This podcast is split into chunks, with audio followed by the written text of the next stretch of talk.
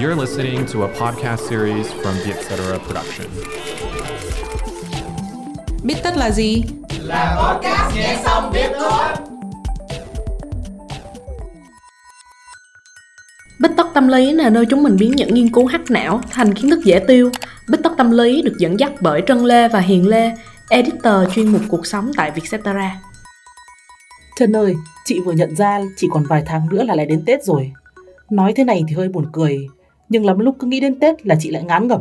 Vì kiểu gì cũng sẽ gặp mấy câu hỏi kiểu như là lương bao nhiêu này hay là bao giờ lấy chồng. Em cũng công nhận vậy. Thật ra dịp Tết đó là một cái dịp mà gây rất là nhiều stress cho mình. Vì mình phải chi một cái số tiền lớn để sắm sửa. Còn cả núi deadline trước Tết nữa. Thành ra giờ ai nhắc đến Tết á là em sẽ tìm cách kiểu tản lờ đi mà em để ý cái tâm lý này á, không chỉ có dịp tết mới có, không đâu chị khi mở công ty cũ nha em từng làm việc với một cái khách hàng vô cùng khó tính luôn. Nhiều khi á, em cố gắng tìm cách hoãn lịch hẹn với cái chị đó vì ngại nghe những cái câu feedback kiểu đâm xuyên tim á chị. Đúng là thuốc đắng thì dã tật, mà sự thật thì đắng lòng em nhỉ? Hiện tượng này trong tâm lý học gọi là hiệu ứng đà điểu. Tiếng anh là ostrich effect đó.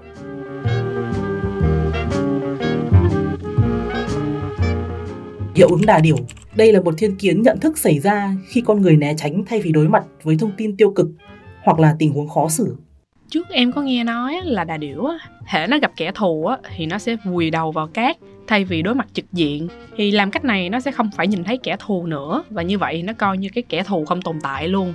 Chắc là vì vậy mà cái hiệu ứng này có tên như trên đúng không chị? Ừ đúng rồi em ơi.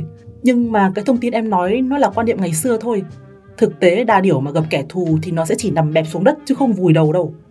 Ngoài ra thì hiệu ứng này được hai nhà kinh tế học người Israel là Dan Galai và Oli Seth đưa ra lần đầu năm 2006.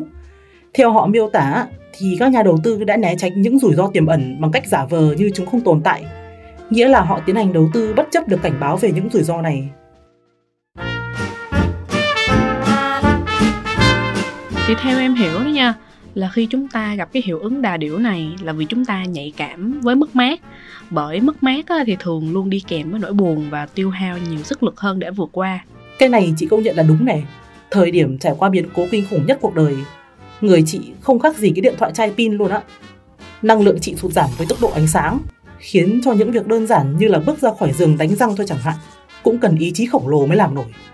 Thế nên á chúng ta dễ có cái tâm lý lo ngại mất mát tiếng Anh gọi là loss aversion. Nói một cách dễ hiểu thì người mang tâm lý này nhìn nhận nỗi đau mất mát lớn gấp đôi niềm vui gặt hái được. Thành ra họ nhìn nhận mọi việc không được toàn cảnh, tức là họ chỉ tập trung vào những cái gì mà họ mất thay vì xem xét được cả những cái điểm lợi nữa. Có một cái biến thể của nỗi lo này tên là lo ngại mất mát trước mắt. Tiếng Anh gọi là myopic loss aversion. Trong tiếng Anh thì myopic có nghĩa là tật cận thị nên người mắc cái nỗi lo này á, thường không thấy được cái lợi nhuận dài hạn mà chỉ tập trung vào các cái khoản lỗ ngắn hạn thôi. Ví dụ nha uh, nhiều người ít đầu tư vào các tài sản mang rủi ro cao vì họ sợ thua lỗ trong ngắn hạn. Nhưng mà thực tế điều này có thể khiến họ lỗ về lâu dài hơn vì các khoản đầu tư rủi ro cao thì thường xin lợi nhuận cao hơn. Cái này trong giới bất động sản là thấy rõ nhất này. Trong cái bong bóng giá nhà đất hiện giờ thì ai đầu tư bất động sản tầm 5-10 năm về trước? Bây giờ bảo đảm lãi to. Hiện tượng này diễn giải theo cách nói vui là liều thì mới ăn được nhiều đó em. Nhưng nói vậy thôi, chứ có phải ai cũng đủ máu liều đâu. Tuy nhiên thì cũng đúng là trong cuộc sống, nhiều khi mình cũng né tránh các mục tiêu do quá bận tâm đến những mất mát để mà đạt được chúng. Một ví dụ đơn giản là giảm cân. Chị thú thực là đến giờ chị vẫn muốn né tránh cái việc này. Dù biết là cái kết quả cuối cùng thì mình sẽ có thân hình gọn đẹp, nhưng mà nghĩ đến những món ăn phải từ bỏ hoặc giảm bớt trong quá trình đó là chị thấy nản quá em cũng từng gặp cái hiện tượng tương tự khi làm bài luận ở trường đó chị. Sau khi, kiểu, bỏ rất là nhiều tâm huyết vào để hoàn thành cái bản nháp đầu tiên, em đưa cho thầy feedback. Nhưng mà mở ra thì hỡi ôi, thấy quá trời lời phê luôn.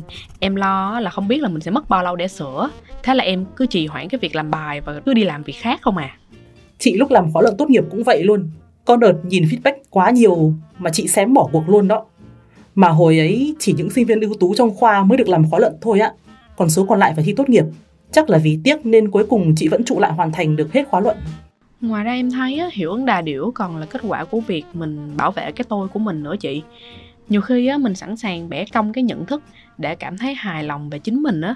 chẳng hạn nha dù biết mình còn rất là nhiều hạn chế trong công việc nhưng mà đôi khi em vẫn thấy tự ái khi mà có ai đó góp ý á chị thành ra em coi nhẹ cái tính nghiêm trọng của sai lầm mà mình mắc phải và phóng đại cái thành công của bản thân lên đây chính là chị khi mà bị các anh giao thông tóm đây này.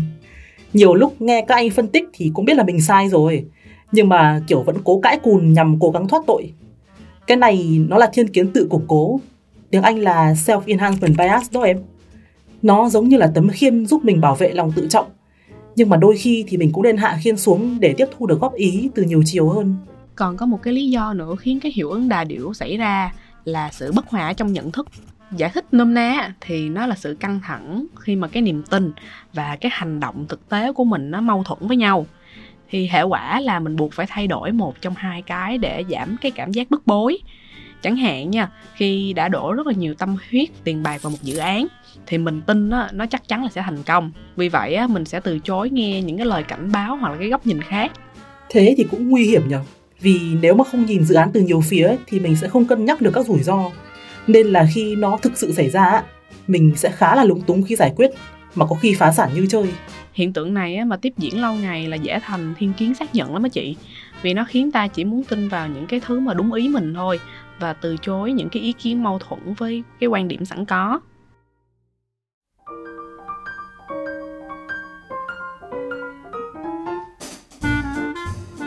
Vậy để tránh hiệu ứng đa điểu thì chị thấy vấn đề mấu chốt vẫn là mình phải nhìn được bức tranh toàn cảnh. Phát triển bản thân là quá trình kéo dài xuyên suốt cuộc đời, chứ không chỉ kết thúc sau một công việc hay là một dự án. Nên là mỗi khi làm bất cứ cái gì để phát triển bản thân thì mình phải xây dựng tư duy dài hạn ngay từ đầu.